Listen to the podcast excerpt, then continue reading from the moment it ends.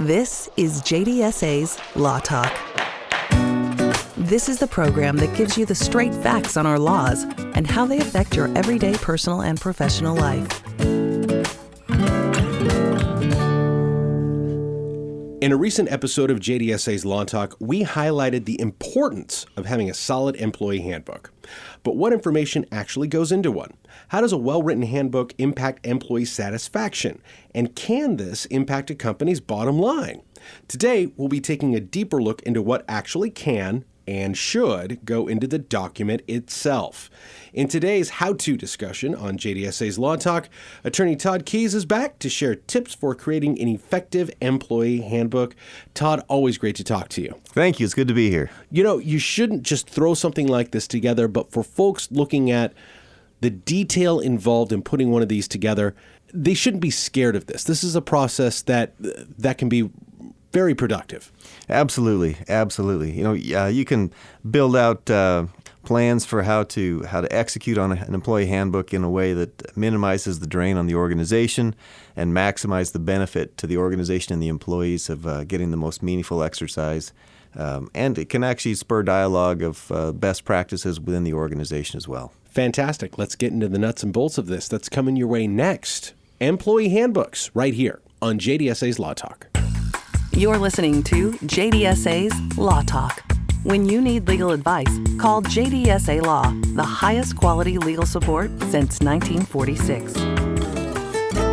Welcome back to JDSA's Law Talk. If you'd like to read more in depth articles on important legal topics, read through our news, articles, and blogs at jdsalaw.com.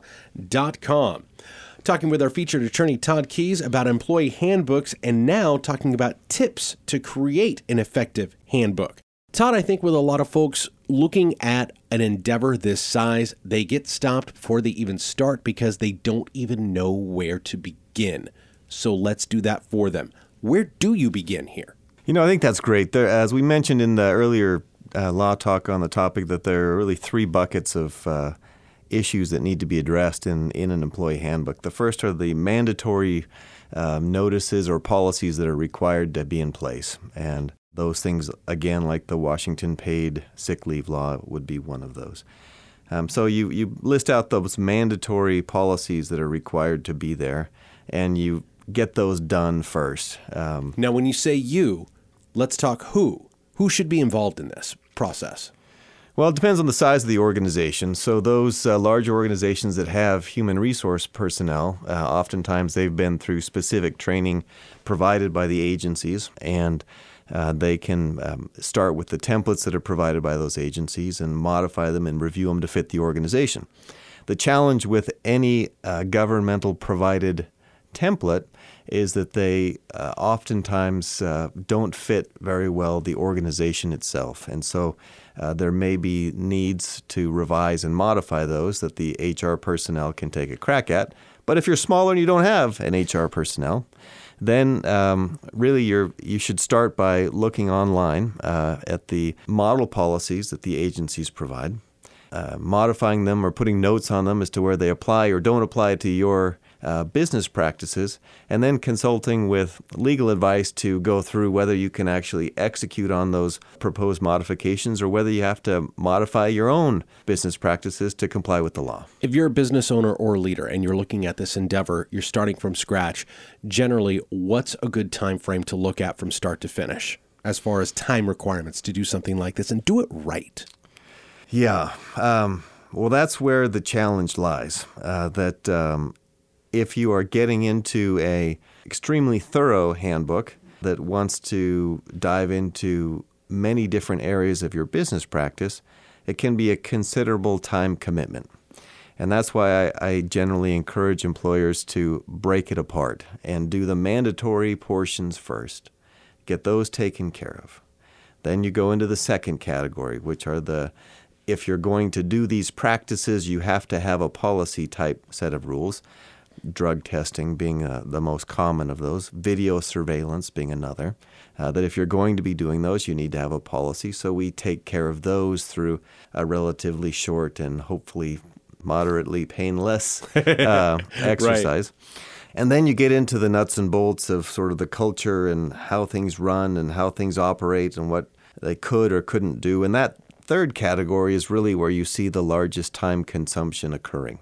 Uh, and for small organizations, uh, perhaps that third category isn't as relevant as for large organizations because for small organizations where the ownership and the employment have a more intimate relationship, that dialogue and expectation conveyance occurs simply by the fact that the owner is working hand in glove with the employees.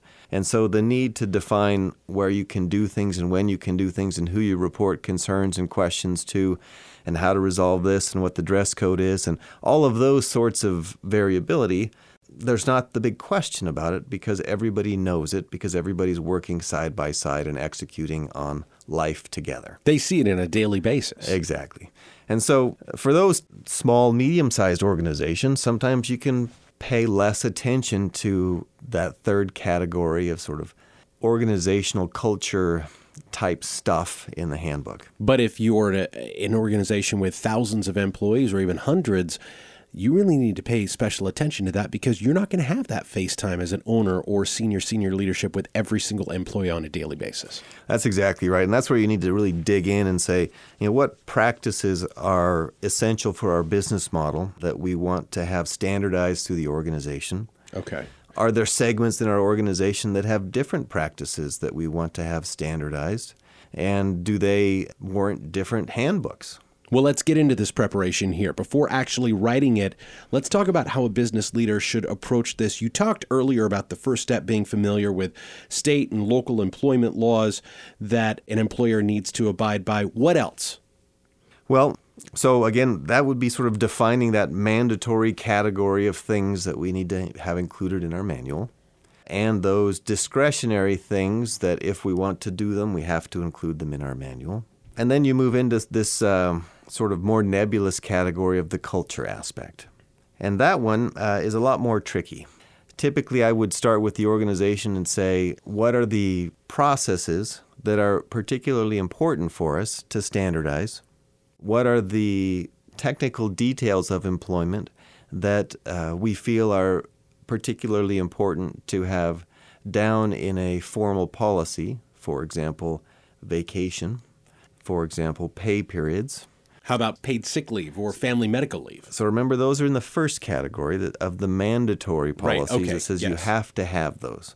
So many employers, smaller employers will have those as standalone policies. And if you're moving to a handbook, then you really want to consolidate all those standalone mandatory policies into that first critical categories of must haves in your handbook. Okay, let's go to the next category then. Okay, then the next category are these if you're going to do it, you need to have a policy that informs the employees that you are doing it.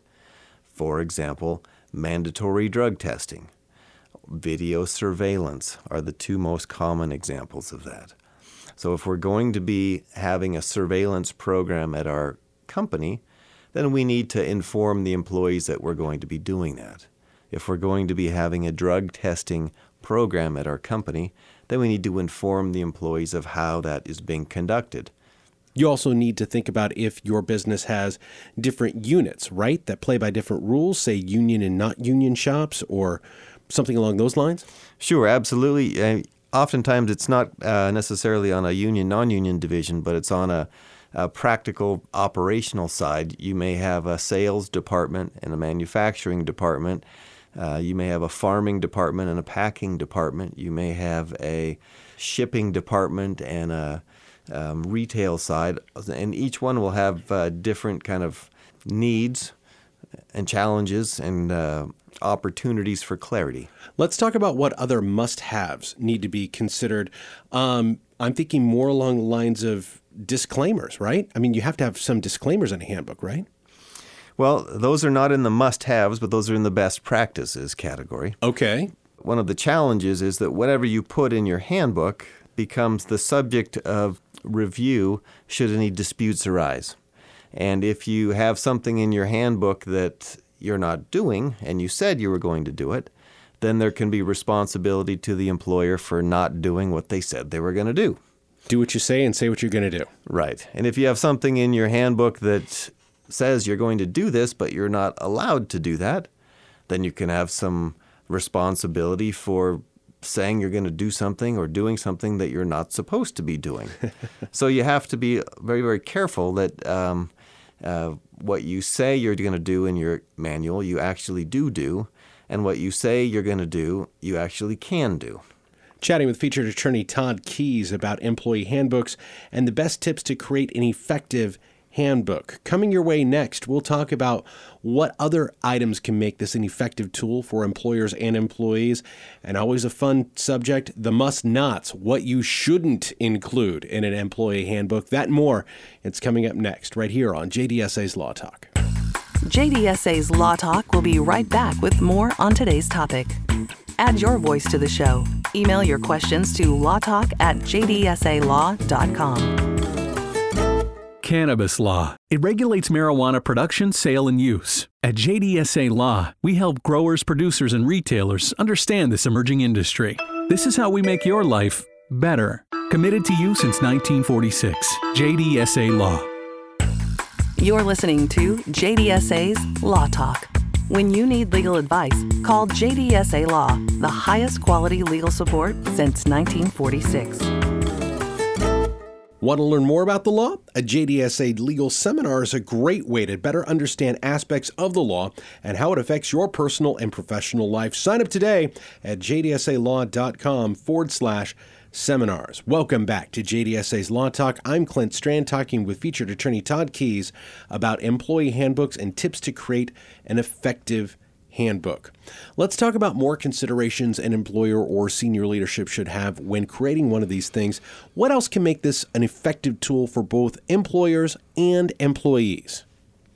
Well, um, that's a big question because uh, every organization has their own um, needs and, um, and concerns and objectives. I think it's uh, oftentimes best if you have uh, a collective conversation with your leadership team and you go through a laundry list of the different opportunities you have to provide clarity in a handbook and identify with those uh, which ones are applicable to your given employer. For example, is dress code relevant? Is defining where uh, parking and entering the building and safety issues about smoking and general hygiene, are those relevant to the organization? Is it relevant that we talk about cell phone usage and texting and when and when that should or should not be done? Uh, is it relevant that we identify privacy issues with use of emails and uh, computer behaviors? So every employer will have uh, certain areas on those types of laundry lists of issues that are relevant and of concern to them. Now, you don't necessarily want to throw every single thing on the list if they aren't relevant to the organization. Because again, what you put in that manual, you're putting in for the world to see. And if you're following those things that you put in that manual, great, provided you're entitled to follow them. Uh, but if you're putting something in there that you're not doing, then you've got a problem. Or if you're putting in something that you shouldn't be doing, you've got a problem. So you need to be judicious in evaluating what you're going to put in the manual and what you're not as with many things in life, what you say is just as important as how you say it. Anyone who's heard something like, come over here, is a lot different than come over here. So let's talk tone. Uh, handbooks can take many different tones, right? Correct. Yeah, there are, uh, um, and they, the tone of the handbook often represents the philosophy or the view of the leadership. So if the leadership is viewing the handbook as a defensive mechanism to save themselves from litigation from their employees, to control their employees, and to direct their employees in a certain way, that handbook will read very differently than the employer who has the perspective of providing guidelines and leadership to the employees, providing the employees opportunities to be successful and expressive, providing those behaviors that are rewarded and most beneficial to the organization. The differences in those philosophies are clearly manifested in the document. They, they may well describe the same behavior, but they're painted in two different directions. Most employers view the handbook in a way that is defensive. And that is unfortunate. And I think that's based on the history of these handbooks. And that's based on the fact that employers get shot at so often by individuals looking to take advantage of opportunities. But those employers that are able to look past those barriers and focus on providing the employment handbook as a leadership tool and a tool to empower and inspire the employees, those handbooks are the most successful. And you can certainly achieve the same aims, but with different tactics. And I guess it comes down to what kind of leader do you want to be as a business owner or senior leadership in a company? Certainly one seems more preferable to the other, doesn't it? Certainly, if I was an employee or if I was in leadership, I can uh, tell you that I would want to have one that uh, is looking at creating a handbook that allows me to have a successful and uh, inspiring and productive workplace. So, we've talked about taking time to determine what's important to you as a business. We've talked about tone. But as far as other sections in this employee handbook, what other sections may we want to consider? It's a great opportunity to allow the leadership to provide some background on the company. It's a great opportunity for the leadership to provide the goals of the company and get the employees to share in the commitment of those goals. It's a great opportunity to include in any information that you think will uh, help unify the, the team in moving forward with the, the business at hand. So, those are some kind of cultural opportunities that an employee handbook has. You know, other sections that are often included and, and for good reason would be things that are dealing with what happens when expectations are not met between the employer and the employee and how are those resolved and identifying a pathway that the employer and the human resources staff of the employer can follow to help address employee behavior problems and help that employee get through those problems and be successful. And conversely, unfortunately, also address and describe what happens if the employee and employer are not able to move forward and, and get those behaviors addressed successfully. So th- that's a that's a, a, healthy and reasonable thing to have in your manual as well. As we chatted before, you know, you'd want to have a section on pay and um, how the how and when pay is made and calculated, just so everybody's clear and you don't have any questions or concerns. Oftentimes, there will be a section on different employee benefits that are available as well. Again, uh, with the objective of just providing people clarity of what's going on, because in the absence of information, people tend to fill in the blanks, and it's nice if you can avoid any of that. Now, Todd, in the spirit of managing my tone, like we talked about before, I could say this is the part where we talk about the must nots, what we sh- what we should not include in these. I'm going to recast that as this is a wonderful opportunity to sidestep pitfalls that have befallen other companies in the past. What opportunities should companies take not to stub their own toe? Well said. So probably one of the biggest things in in an employee handbook is being careful not to recharacterize things in a way that's highly disadvantageous for the employer. For example, Washington is an at will employment state, meaning that an employer can cease employing an employee at any time, and the employee always has the right to cease employment with the employer at any time. The exception to the employer's side of that bargain is if the employer has entered into a contract that changes the characterization of that at will employment relationship. And that contract can be inferred from things like a handbook. So you always want to be clear in the handbook that you are not changing the at will nature of the employment. It doesn't mean you're going to fire them at any moment. It doesn't mean that uh, you're intending to fire them. It just means that you're intending that the agreement does not create an obligation that you have to continue to employ an employee if the relationship is not successful. All right. Any other ideas? You know, I think it's also helpful to reiterate in the employment uh, handbook that it's not intended to create an employment contract, that it's intended to provide guidance and policies, leadership, shared goals, uh, methods for resolving disputes, but it's not intended to provide an employment contract. Now, whether that's going to be successful at keeping it from being an employment contract or not would ultimately be up for a judge, but it at least sets forth your expectations that this is not a contract. This is a recitation of what we need to be successful at company X. This isn't comprehensive. This is not a Bible. This is a guidebook. Correct. Very good. Todd, let's talk about some pain points here. When you're developing your employee handbook, what precautions should an employer take? Well, I think it's great if you have uh, the handbook reviewed by multiple people with multiple skill sets in the organization because they're going to identify language problems that the author or maybe one or two of the leadership people would not identify. And they would identify different interpretations that the author and perhaps some of the leadership would not identify. So that goes to the, the issue of making sure that the language is very clear, very straightforward, and in some cases as simple as possible. What is clear and straightforward and simple to one is not clear, straightforward, and simple to all. So it's important that you, you have that vetted with a, an audience. I have to imagine this is a living document. This isn't set in stone.